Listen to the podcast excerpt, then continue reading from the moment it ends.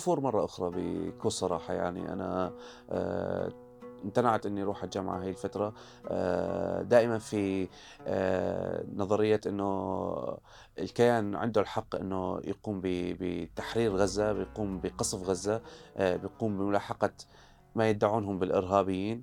آه هذا الموضوع جدا آه، مزعج ومقرف حتى لما حاولت توضح للدكتورة إن في أكثر من 6000 طفل آه فقدوا حياتهم بسبب القصف. قالت لكل حرب ضحايا.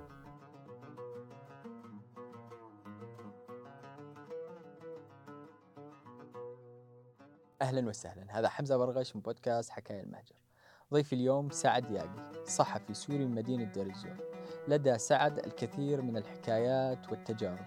ابتداء من التغطية الصحفية لمدينة دير الزور أثناء الثورة السورية انتقالا إلى اعتقاله من داعش في مدينة دير الزور أيضا من ثم الهجرة إلى ألمانيا والعمل والدراسة في الصحافة.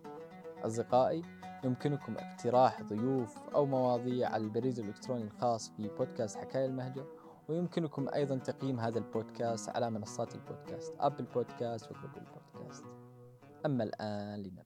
يا أهلا وسهلا سعد. أهلا حمزة. نورتني اليوم. الله يخليك. شكرا لك على الاستضافة يعني وعلى هالمبادرة الحلوة اللي قمت فيها يعني بهذا البودكاست اللي نعنى فيه إحنا كسوريين هون يعني بالغربة. يا أهلا وسهلا. سعد أنت صار لك بألمانيا ثمان سنين تقريبا. صحيح. إذا أقول لك غمض وتذكر سعد أول ما أجى على ألمانيا إيش الفرق بين سعد قبل ثمان سنين وسعد هسه؟ آه، قبل ثمان سنوات كنت آه، كان ساعة طفل. آه، طفل غادر أهله برحلة يعني برحلة محفوفة بالمخاطر. رحلة ما كان أبوه وأمه متوقعينها ولا متخيلينها ولا حتى هو يعني كان عنده مجرد تفكير أو أو حتى إنه ممكن يفكر إنه يغادرهم بيوم من الأيام. سعد كان طفل مدلل بالنسبة لأهله كونه آخر العنقود. وبالتالي لما جيت لهون كنت طفل ضعيف الشخصية.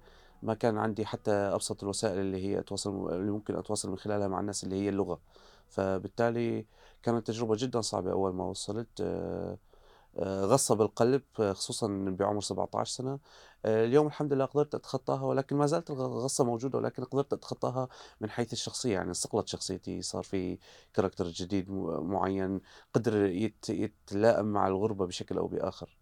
طيب سعد نرجع على سوريا. شلون كانت حياتك بسوريا أثناء الثورة؟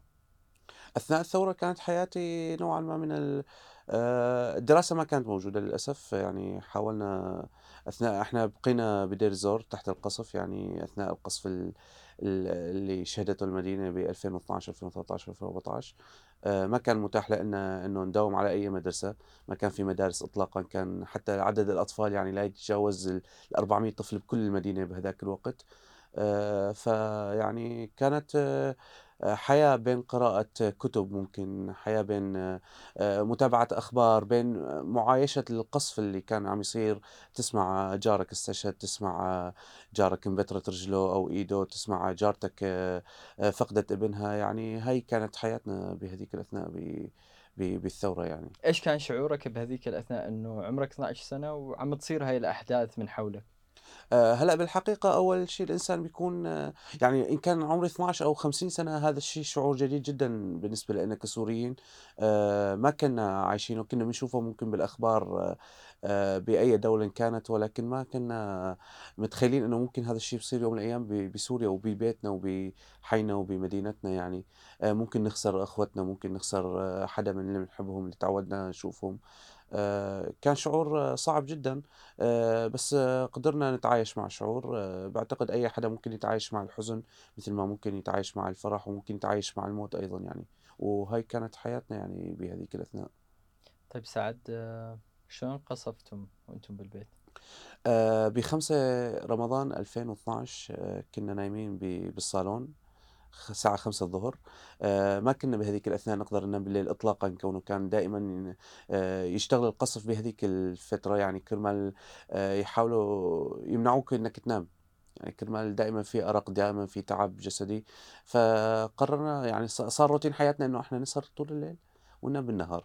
فاخترنا الصالون من بين كل الغرف كونه كان يعني باعتقادنا هو يعني آمن غرفة بالبيت. آه، كونه الغرف الثانية بتطل على الجبل أو على المطار أو على الرصافة أو على على النهر اللي مناطق اللي النظام كله محتلها. آه، بس ما كان عندنا تخيل إنه ممكن الصالون اللي هو يفترض آه، محمي من هي الثلاث غرف إنه أو أربع غرف إنه ممكن ينقصف. للأسف تم إطلاق القذيفة من قبل فرع الطلائع بدير الزور اللي هو بجورة.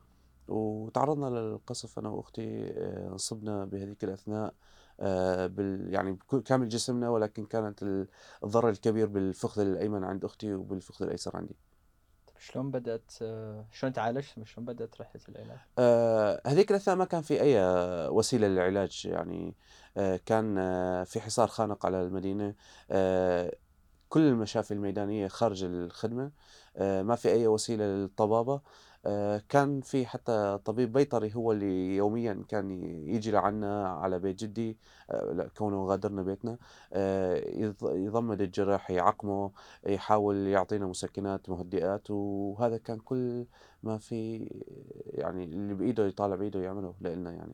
بعدين؟ بعدين بعد عشرة أيام خلالها كان والدي وخالي يوميا بيحاولوا آه، يلاقوا منفذ لأنه خارج المدينة خارج الحصار. للأسف كان معرض أغلب ال... يعني هو كان منفذين لخارج الزور جسرين وكانوا معرضين للقنص آه، بشكل دوري يعني. يعني صعب أي إنسان يخرج منه إلا بقدرة قادر وغالب اللي كانوا يخرجوا بسيارات كبيرة يسقط منهم شهيدين أو ثلاثة بشكل يومي. آه ما قدروا والدي وخالي خلال هاي العشرة أيام يأمنوا أي وسيلة والحمد لله ما تعرضوا للأذى.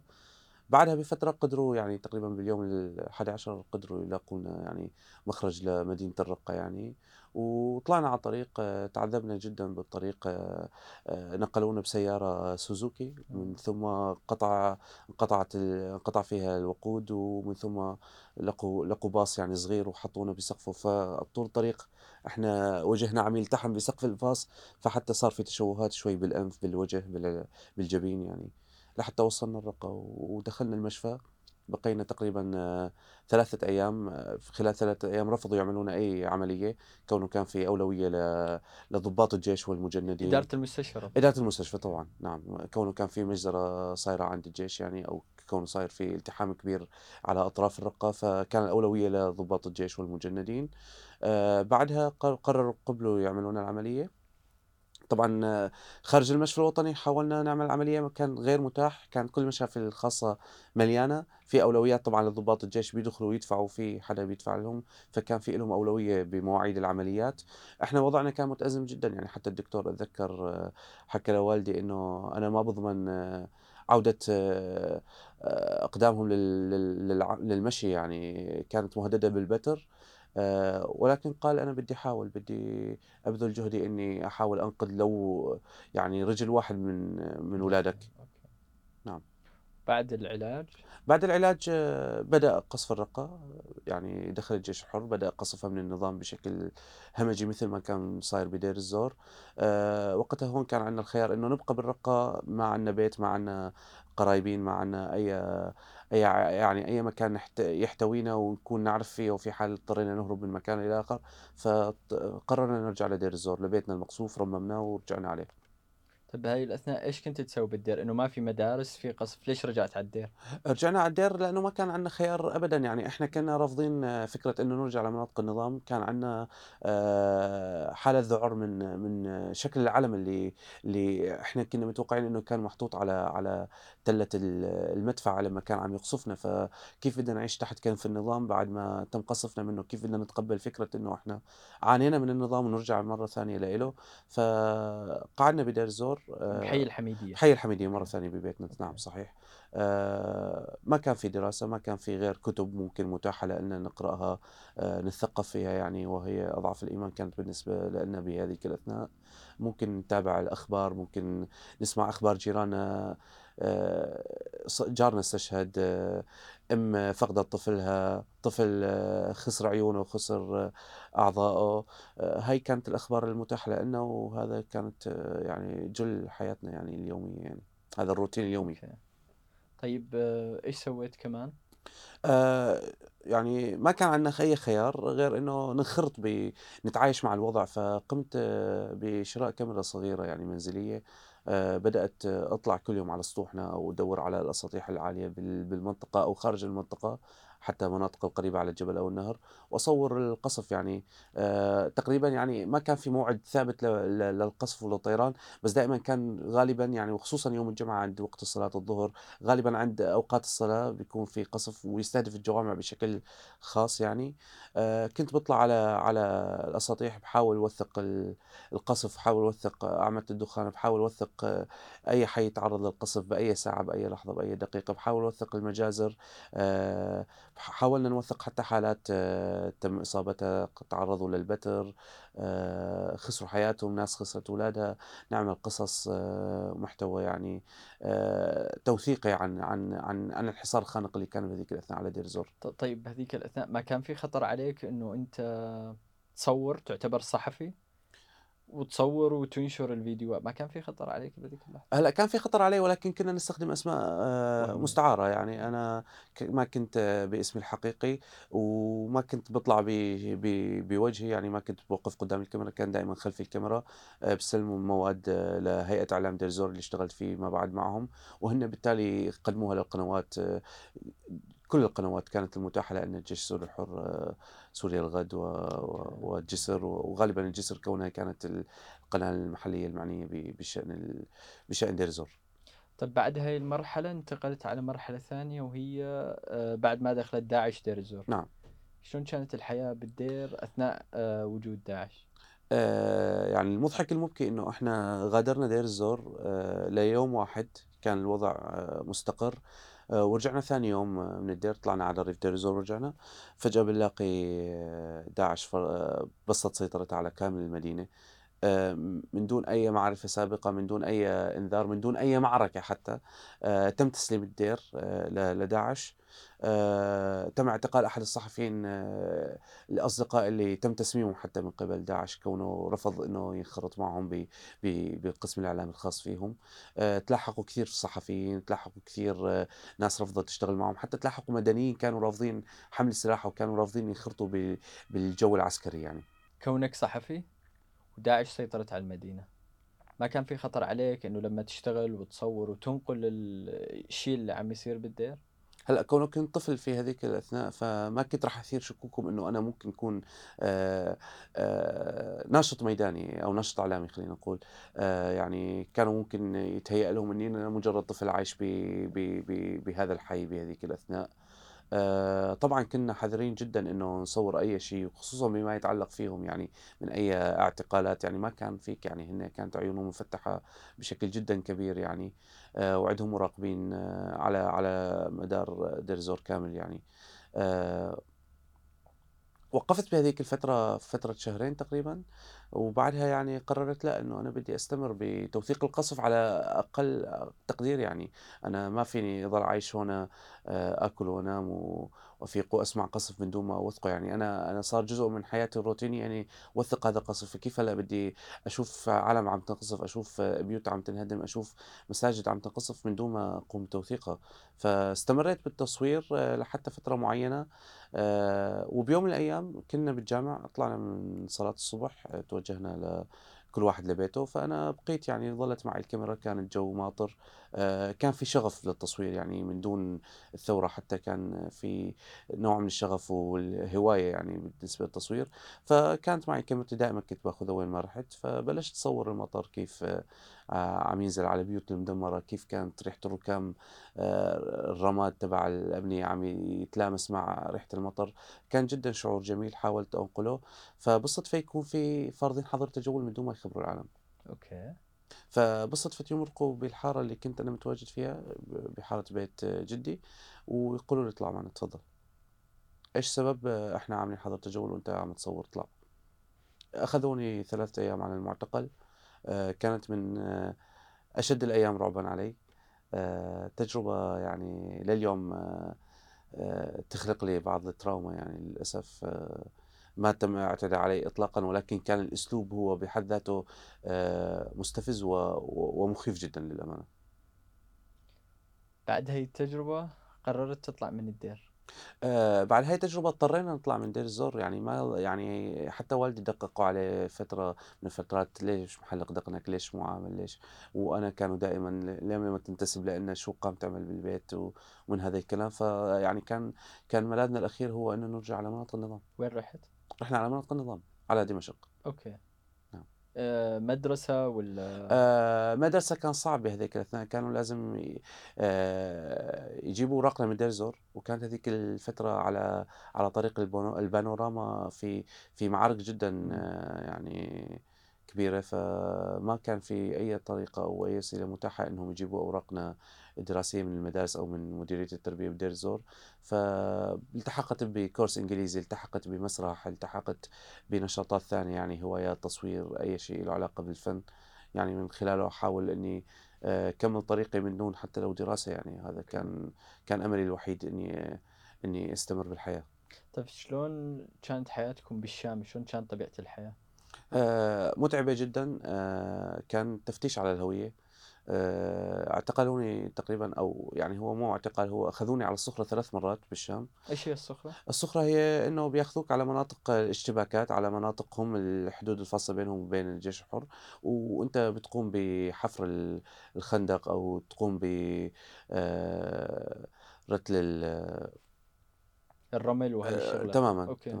تمامًا،. ما ما كان بخطر عليكم إنه مثلًا لأ هلأ هلأ ممكن يكون الجيش الحر متفهم إنه هذول أطفال وموجودين، أوكي. وممكن آآ يتهيأ لهم إنه إحنا فعلًا آه، بالجيش، فممكن كان ممكن نفقد حياتنا يعني طبعًا. بعدين قررت تطلع من سوريا بعد هاي الأوضاع؟ نعم وين طلعت؟ وث ب24 12 غادرت 2015 غادرت دمشق، كانت الوجهة يعني مبدئيًا أوروبا ولكن كان خيار مجهول لوين حاوصل أنا لا أعرف أسبح ولا عندي إمكانيات إني أعتمد على نفسي حتى بتركيا كون عمري كان صغير يعني، فطلعت ل لحالك طبعًا. لحالي نعم، أوكي. طلعت عن طريق آآ بيروت بعدها إسطنبول، بعدها بقيت تقريبًا 4 أيام ل6 أيام ب بتركيا، ومن ثم استمرت الرحلة عن طريق آه، اليونان اليونان،. دول أوكي. البلقان وإلى آخره. أوكي. نعم. أول يوم بألمانيا شلون كان أول يوم؟ شعورك لما وصلت على ألمانيا؟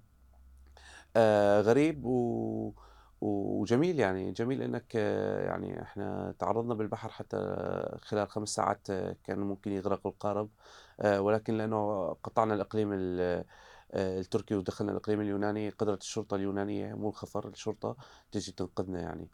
أوكي. نعم.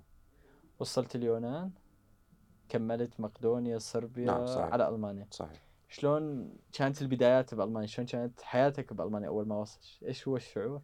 آآ شعور جدًا ح يعني مُريح إنّك أنت وصلت لبَر الأمان اللي إحنا كنّا معتقدينه هو بَر الأمان كونه كونه بس يعني أنت بالأخير خسرت آه، ضحيت بحياتك مع أهلك، ضحيت بمستقبلك بسوريا، ضحيت ب بإنّك تشوف أبوك وأمك يوميًا، فهذا كان يعني كان في آآ شعور آه، حزن شعور حزن وشعور فرح متوازي يعني، فكان كان جدًا صعب بهذيك الفترة إنّك إنّك تقدر تتأقلم، تقدر تفصل بين هالشخصيتين وما تكون آه، يعني منفصل يعني. طيب أنت كنت تارك المدرسة بسوريا من زمان، شلون رجعت آه، على هذه المرحلة هون بألمانيا؟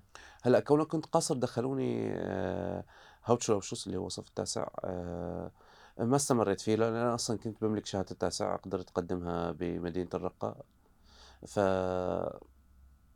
لمّا طبّقت سنة 18 قررت إني أترك المدرسة، كانوا متج عم يحاولوا يوجهونا لمدرسة مهنية ل لمه مهنة Ausbildung. أو تمامًا لمهنة يدوية، حرفة يدوية، وأنا هذا كنت رافضه، أنا كان خياري الجامعة، كان خياري آآ الصحافة والإعلام، يعني ما كان خياري إني ألتحق بأي مهنة يدوية يعني، ف فيعني كانت فترة سيئة إنهم حاولوا يضغطونا بهذا الأمر، ومن ثم يعني لمّا طبقت سنة 18 قدرت آه، أطلع على شو اسمه، على لايبزيج، أنتقل على لايبزيج، قبلها كنت بمدينة صغيرة، آآ تعلمت اللغة، اشتغلت عرضين مسرحيين آه، دراما.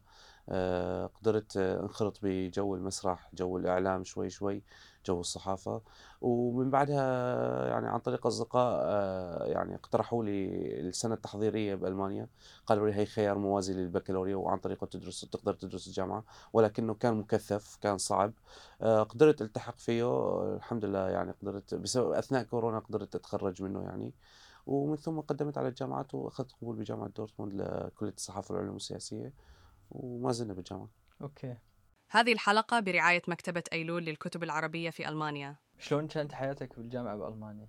أغلبنا هون بس يجي الجامعة تكون يا إنه مرحلة حلوة ينبسط فيها أو مرحلة صعبة سيئة يقابل المجتمع الألماني بحقيقته مثل ما نقدر نقول. شلون كانت حياتك بالجامعة؟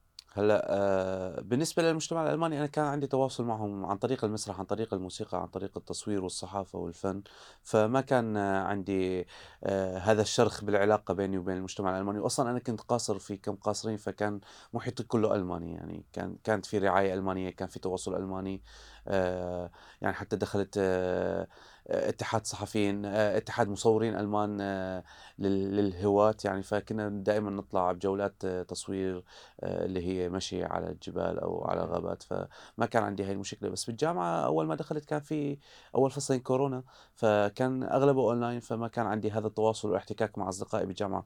وكنت يعني بالشبه حالة هستيرية نوعا ما إذا فيني أوصفها. إنه أنا داخل على مكان مجهول. أنا أول مرة بدخل على الجامعة. أنا كان حلمي إني أدخل الجامعة بسوريا بالجو اللي بعرفه عن طريق أقاربي كيف كانت حياتهم بالجامعة عن طريق المسلسلات اللي كنا نشوفها هي ال ال الكيمياء بين الطلاب ال- بين التفاصيل إن كان بالشام أو بالدير وهي كانت مو موجودة للأسف. الشعب الألماني شعب بارد شوي فعانيت لحتى أقدر أأسس علاقة ولكن من خلال قصتي وتجربتي آه، اهتموا واستمعوا زملائي بالجامعة فكان في تواصل تواصل يعني حار نوعا ما يعني معهم.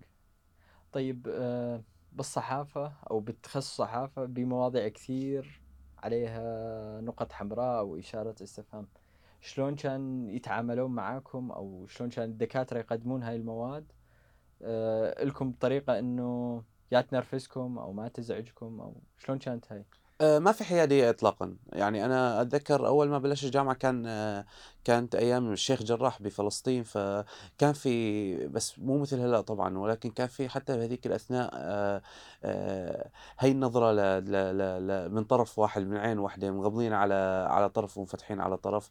كان مزعج الموضوع بالنسبة لي بس أنا كنت شوي هادي ما ما حاولت أتدخل. يعني كنت أحاول أتفادى المحاضرات وتفاديت كثير محاضرات. لا رحت على المحاضرات لا ساهمت ب- بمهام اللي كان لازم سلمها للدكاترة. فكان يعني ما قدمت ولا مادة وما قدمت ولا فصل. تخطينا الفصلين بعدها إجت كأس العالم بقطر يعني.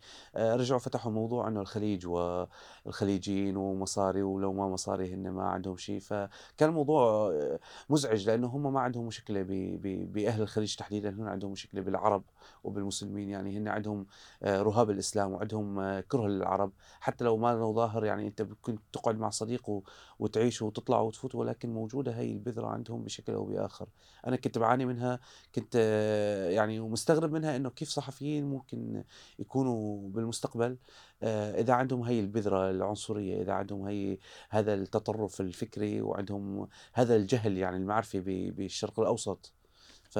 مثل إيش يعني؟ مثل إيش يصير نقاشات أو قصص؟ مثل إيش؟ إنه عن كان عن الشيخ جراح ولا قطر؟ شيخ جراح مثلا كان إنه يعني إنه هم اللي اعتدوا هم اللي مقصرين وحق. للكيان الصهيوني إنه ي- يحمي نفسه ويدافع عن نفسه وبرروا كل جرائمهم وبرروا كل اعتقالاتهم.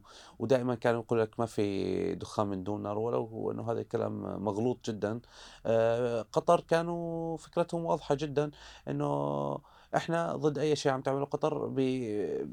اتهموهم ب...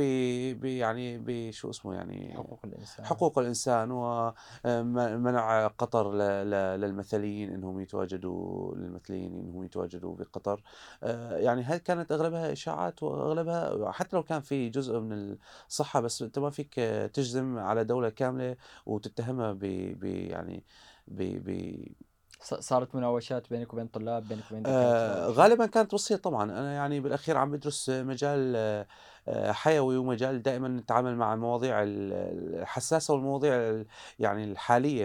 فطبيعي إنه بدنا نتناقش يعني وإلا ما راح نخلق هذا آه، هذا الحوار خصوصا بال بال خارج إطار الجامعة خارج المحاضرات يعني لما نقعد مع بعض. آه، كانوا بيعرفوا رأيي كانوا بيعرفوني إني أنا يعني مؤمن بالقضية الفلسطينية مؤمن بما تقوم به من قطر يعني من من شيء يدعونا للفخر حقيقة يعني. وكان كان دائما آه، آه، داعي يعني حقد وغيرة يعني كان من قبل. الالمان للأسف كنتوا توصلوا النتيجة بالنقاش ولا تنتهي آخر شيء؟ آه، غالبا تنتهي لا ما ما. ما في ما في نتيجة يعني في منهم طبعا يتفهموك يتقبلوك وفي منهم يمتعضوا وفي منهم بيطنشوك وفي منهم ما بيعبروك ابدا وفي منهم ممكن يستمعوا لأنهم فعلا بيعزوك وبيودوك يعني وحتى لو مو مقتنعين يعني ممكن يسايروك يعني أوكي طيب بالمجال الصحفي إيش كانت نشاطاتك برا الجامعة؟ برا الجامعة كانت نشاطاتي أنا بلشت آه، بمنظمة إعلامية ألمانية منظمة الشباب الإعلامي اسمها. بال 2016 اقترح لي أحد آه، المشرفين علي بكم القصرين قال لي سعد إحنا ممكن آه، كونك بتحب التصوير والصحافة ممكن نقدم لك فرصة يعني لو تحب. آه، شريكتي هي مديرة المنظمة كانت هذيك الأثناء. فطلعت أول مرة على دريسدن بال 2016 على أيام الشباب الإعلامي. آه، حاولت أكتب مقال كتبته باللغة الألمانية عن آه، فرق آه، حرية التعبير والصحافة بسوريا وألمانيا. آه، طبعا قا- قامت آه، مديرة التحرير آه، بمساعدتي بتنقيح النص وتوضيحه حتى يعني كانت الفكرة ما كان بشكل جيد؟ آه، حرية الإعلام والتعبير أوكي وفرقها بألمانيا عام. بين ألمانيا وسوريا آه أوكي آه مفارقة بيناتهم أوكي. فقامت بتنقيح النص وتعديله معي وحتى ضبطه وبلورته يعني حتى تكون الفكرة توصل للقارئ الألماني بشكل جيد.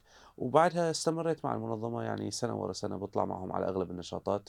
حتى مرة اقترحونا لنطلع على بروكسل على المفوضية الأوروبية.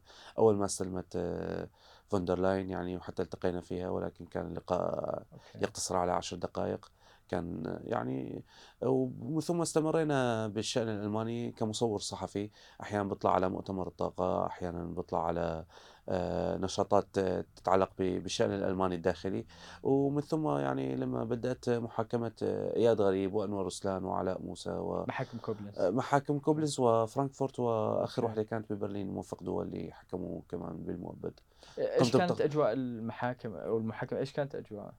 آه، ردت لنا جزء من كرامتنا ومن حريتنا ومن ومن حقنا يعني. يعني لما تشوف انت ضابط آه، آه، قام باعتقال الكثيرين قام بتعذيب الكثيرين وتشوفه عم يتحاكم قدامك بألمانيا بمحكمة ألمانية آه، بتحس إنه هاي الدولة ما منحتك بس آه، حريتك وكرامتك منحتك حتى حتى جزء جزء من حقك اللي اللي اللي, اللي اغتصبه النظام السوري اللي اللي اللي ما زالوا أهلنا المعتقلين آه، والمعتقلات يعانوا منه بال- بالسجون الأسدية. كل المحاكم إنه حاكموهم ولا بعضها إلى الآن ما اتخذ أي قرار ولا إيش صار باجراءات المحاكم بشكل عام؟ آه، الدكتور علاء أو يعني هو حتى غلط واحد يقول عنه دكتور تبع فرانكفورت لسه ما ما انتهت المحكمة حتطول أكثر يعني ولكن نأمل إنه تكون كمان بالمؤبد يعني أوكي. كونه حتى اتذكر وقت آه، خصة المحكمة قامت المتحدث باسم المحكمة الصحفية حكت إنه هاي أول حالة بتمر علينا يعني حتى من عصر النازية دكتور يقوم بتعذيب مرضاه طيب إيش تتوقع إنه مشان الثانيين الموجودين هون الضباط أو العساكر الآن ناس ما قدمتهم المحاكم إيش. في كثير؟ تتم ملاحقتهم ولكن الإجراءات ما تتم بهي السهولة المحكمة ما تعتمد على مشاعرك وعلى رواياتك تعتمد على دلائل وعلى إحصائيات وعلى أرقام وعلى وثائق إذا ما كانت متاحة للمحكمة هاي التفاصيل فالمحكمة ما تقدر تثبت بالأمر ولا تقدر تخطي هاي الخطوة آه، قبل ما ما تتبلور عندها كامل الفكرة عن الموضوع يعني. ففي كثير محكمات جاية على الطريق إن شاء الله نقدر آه، نسترد حق أهلنا اللي اللي انقتلوا تحت التعذيب واللي ما زالوا تحت التعذيب واللي آه، ما زالوا متعرضين إنهم يعتقلوا يعني. طيب أغلبهم انحكموا آه، مؤبد ولا بعد فترة 10 20 سنة ويطلعون؟ آه، أغلبهم مؤبد آه، هي المؤبد غالبا 15 سنة وممكن يعني بهي الفترة ما بعتقد حتى راح الإنسان يقدر ينفذ منها خصوصا إذا عمره 50 60 سنة يعني. وفي منهم يعني مثل إياد غريب حكم ثلاث سنوات ونصف وهو أصلا كان شاهد وبعدها تم إطلاق سراحه يعني. أوكي. قضى المدة وتم إطلاق سراحه طيب بألمانيا أو بأوروبا معروف إنه إذا كان بالسجن عنده حسن سيرة وسلوك احتمال بعد فترة يسوي طعن ويطلع هذا الشيء كمان لهم موجود ولا؟ آه هذا يتعلق آه بكل الجرائم ما عدا مجرمي الحرب يعني أوكي. غالبا هذا ما أعرفه أنا عن السياق ال- القانوني ولكن ماني متأكد من المعلومة للأمانة آه بس بعتقد آه، ب- بالنسبة لأنور رسلان نعم مؤبد بشكل أوكي. دائم طيب حاليا بالأحداث اللي عم تصير بغزة أو فلسطين إيش أجواء الجامعة بهاي الفترة؟ أو كونك صحفي إيش الأجواء؟ نفور مرة أخرى بكل صراحة. يعني أنا آه، امتنعت إني أروح الجامعة هاي الفترة. آه، دائما في آه، نظرية إنه الكيان عنده الحق إنه يقوم بتحرير غزة بيقوم بقصف غزة آه، بيقوم بملاحقة ما يدعونهم بالإرهابيين. آه هذا الموضوع جدا آه، مزعج ومقرف حتى لما حاولت توضح للدكتوره أن في أكثر من 6000 طفل آه فقدوا حياتهم بسبب القصف. قالت آه لكل حرب ضحايا. يعني ف... فأنا ما بعرف أي قيم وأي مبادئ ال- الدكتورة ممكن تعلمنا إياها كصحفيين بالمستقبل إذا هي ما تملك جزء منها يعني. آه، أخلاق الصحافة آه، إذا كانت غير متاحة للدكتورة كيف ممكن إحنا يعني نكون تكون لنا قدوة يعني ونتعلم منها؟ فللأسف آه، الوضع محزن ومقرف فما بالك هذا في إطار الصحافة اللي هو المفروض العالم تكون أكثر حيادية أكثر موضوعية وأكثر آه، معرفة بالموضوع. فلما تلاقي الجهل عندهم. بسبب عقدة ذنبهم التاريخية اللي صارت أيام آه، النازية فبتقول يعني آه، لا عتب على على عامة الشعب يعني. أوكي. طيب هم هون أغلبهم يرجعون 7 أكتوبر. أغلب النقاشات تصير يرجعون 7 أكتوبر. صارت معك نقاشات واحتد الموضوع أو؟ آه، صارت معي نقاشات آه، طبعا يحاولوا دائما بس يشوفوا ردة فعل عنيفة مني يعني بالكلام آه، يحاولوا يهدوا الأمور آه، يتفهموا وجعنا يتفهموا بعض الأصدقاء المقربين جدا من الجامعة طبعا مو الكل آه، في منهم يستفزوك يعني لحتى ياخذوا آه، يتصيدوا بالماء العكر الكلام اللي هن بدهم يسمعوه لحتى ممكن يوقعوا فيك أو يأدوا لطردك من الجامعة و... إلى خلافه يعني. آه، في بعضهم يتفهموا وفي منهم حتى يعني صديقتي قالت لي إنه أنا آه، ساعات بتفهم وبعرف القصة وأهلي بيعرفوا الحقيقة ولكن بابا عنده شركة وممكن يتعرض لخسارة كل أمواله وكل شركته في حال حكينا طيب سعد آه، أنت شاركت المظاهرات آه، عن فلسطين وعن غزة بالفترة الماضية آه، كيف كانت التغطية الصحفية تبعتك؟ حقيقة أنا ما كان هدفي إني أغطي المظاهرة بحد ذاتها وإنما كان توثيق المظاهرات بانتهاكاتها من قبل الشرطة الألمانية من قبل السلطة التنفيذية اللي آه، ألمانيا تدعي حقوق الإنسان وما زالت تنتهك حقوق الإنسان وحرية التعبير وحرية الصحافة. أنا كوني صحفي آه، تعرضت آه، مرتين أو ثلاثة للتوقيف من قبل الشرطة وقاموا بأخذ هويتي الصحفية مع آه، يفترض أنه ما أعطيهم ما أمنحهم البطاقة لحتى يصوروها ويأخذوا معلوماتها ولكن بالأخير محاولة التجانب تفاقم المشكلة. قوم إنه تفضل يعني أنا ماني مخالف القانون. أنا اعرف حقوقي آه، ما فيك تعمل شيء يعني. فوقفوني كذا مرة أحد المرات في دورتموند في مظاهرة دورتموند كانت مظاهرة كبيرة. حكى لي آه، ضابط شرطة آه، بدي أعرف بأي صفة أنت موجود هون إيش المصلحة اللي أنت موجود لها هون. فحكيت له أنا موجود لغطي الحدث ولهي. هو كان عنده مشكلة إنه أنا كنت آه، حامل الكوفية معلقة على stand الكاميرا وكان في أحد المتظاهرين حط لي sticker على كتفي بعلم فلسطين فهون هو يعني امتعض الشرطة شوي إنه شافني ماني حيادي. ولكن هذا الأمر ما مخالف القانون هذا مسألة أخلاقية إن كنت أنا مهني وموضوعي أو لا محايد أو لا. وهذا الشيء يرجع لي أنا وللمؤسسة اللي اعمل فيها كوني أنا آه، صحفي مستقل فما أحد يقدر يحاسبني على أي موقف أتبناه أو أي رأي أقوم يعني بتبنيه يعني طيب سعد بالفترة الأخيرة شفنا كثير تهديدات من الشرطة الألمانية للمتظاهرين إنه لا أحد يشارك ممكن اعتقال ممكن في فيها مسؤوليات كثير هل هذا الشيء صحيح ولا عم يخوفوا الناس ولا إيش القصة؟ حقيقة إحنا ما زلنا مؤمنين بالقضاء كونه القضاء عادل ومستقل في ألمانيا. آه بعدين آه ما كل ما تقوم به الشرطة من إدانات يعني يتم إدانته من المحكمة وهذا أهم شيء أهم نقطة لازم نركز عليها. يعني الشرطة تحاول توجه لك كثير من المتهمات معاداة السامية وما إلى هنالك وحتى اتهامات بالتحريض ضد ال- آه، التحريض ونشر الكراهية. وهي جريمة ممكن يعاقب عليها القانون ثلاث سنوات ولكن ليس بالضرورة أن كل ما يقوم به المتظاهر قد يخالف عليه. الشرطة تقوم بانتهاكات حتى آه للأسف لا يتم ملاحقتها حاليا قانونيا ما لا لا لا عندي فكرة يعني ما عندي فكرة طيب سعد آه، إيش مستقبل الصحافة بألمانيا؟ إنه إذا هاي الانتهاكات كلها موجودة الشرطة تعتقل أو, أو إيش مستقبل الصحافة؟ آه، هلا حسب آخر إحصائية ب 2019 كان ترتيب حرية الصحافة والإعلام بألمانيا لا لا أذكر الرقم بالضبط ولكن فوق ال 50 بالمرتبة فوق ال 50 فبعتقد هلأ بهي الفترة تخطى ال 70 على أقل تقدير يعني طيب عم تصير في انتهاكات للشرطة بالمظاهرات الأخيرة إنه يعتقلوا ناس أو شيء؟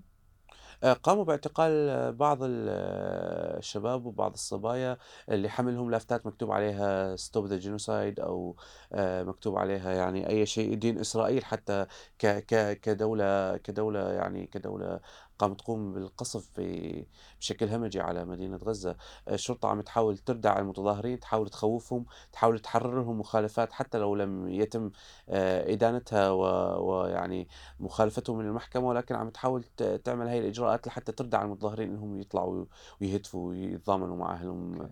في غزة. يعني بالقضاء الألماني إذا سووا طعنة أو شيء ما ما يصير تصير أي مشكلة. القضاء يعني عادل والقضاء مستقل وليس له يعني ليس للرقا للسلطة الت التنفيذية رقابة عليه أو أو سلطة عليه يعني آآ قد يفرضوا يعني آآ آرائهم أو قد يفرضوا القوة عليهم، فبالتالي لا خوف يعني أوكي. القضاء يعني طالما أنت لم تخترق القانون فالقضاء في صفك يعني.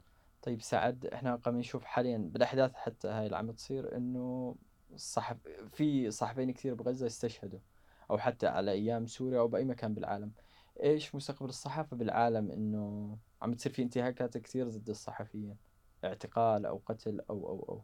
إيش ال الحل مع الشيء؟ هلأ هلأ كونه كونه منطقة حرب فأي شخص معرض لل لل للقصف وللقتل وحتى لل يعني للاغتيال، وخصوصًا الصحفيين كونهم العين ال يعني العين ال العين اللي عم تكشف وتوثق آه، كل ما يتم آآ فعله من قبل أي احتلال أو أي جيش يعني يعني هو عم يصير. استهداف متقصد للصحفيين الأخيرة. بالطبع طبعًا، طبعًا أكيد، وحتى في ألمانيا يعني تعرّضوا كثير صحفيين لل لل للملاحقات القانونية كرمال يردعوهم من تغطية المظاهرات، كرمال يردعوهم من آه، توثيق أي أي ش أي انتهاكات من الشرطة. أنا في آآ موقف في بوخم وموقف في في فوبرتال قمت بتوثيق آه، لحظات أثناء اعتقالهم للمدنيين، وحتى حاولت الشرطة يعني الاعتداء علي، لم يعتدوا علي، آآ اعتدى لفظيًا وحتى كان قريب جدًا جسديًا يعني فيزيائيًا مني.